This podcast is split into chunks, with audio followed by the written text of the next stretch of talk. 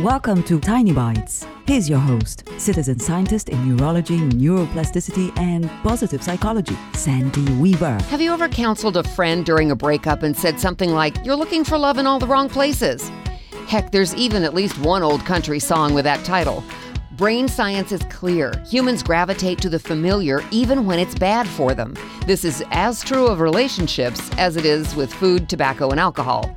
One of the main ways most humans create their own stress is by looking to others for appreciation, acknowledgement, and love.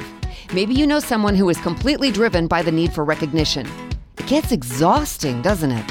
Sometimes they're sulky for no apparent reason, and it's because they need to feel loved and appreciated, and they don't.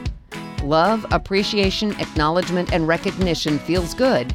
But here's the secret it feels real when it comes from us first. When you can love and appreciate yourself, you don't need it from others.